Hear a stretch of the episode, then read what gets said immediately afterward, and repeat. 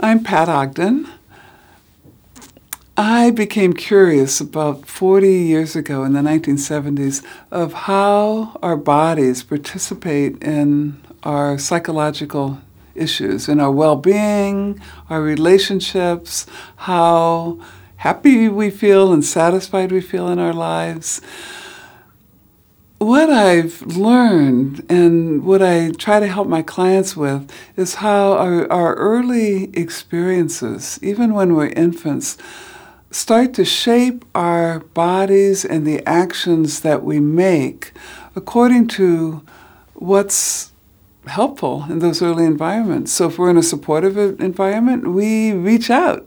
If we're not, we might not reach out for connection.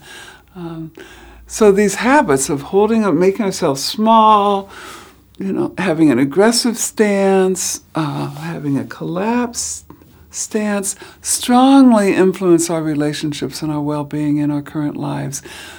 My work centers around helping clients discover these early patterns that are designed for different environments, designed for that early family or caregiving environment that they were in, not designed for the relationships today that might have many, many more possibilities if only we could begin to shift that template that we earned, learned when we were very little.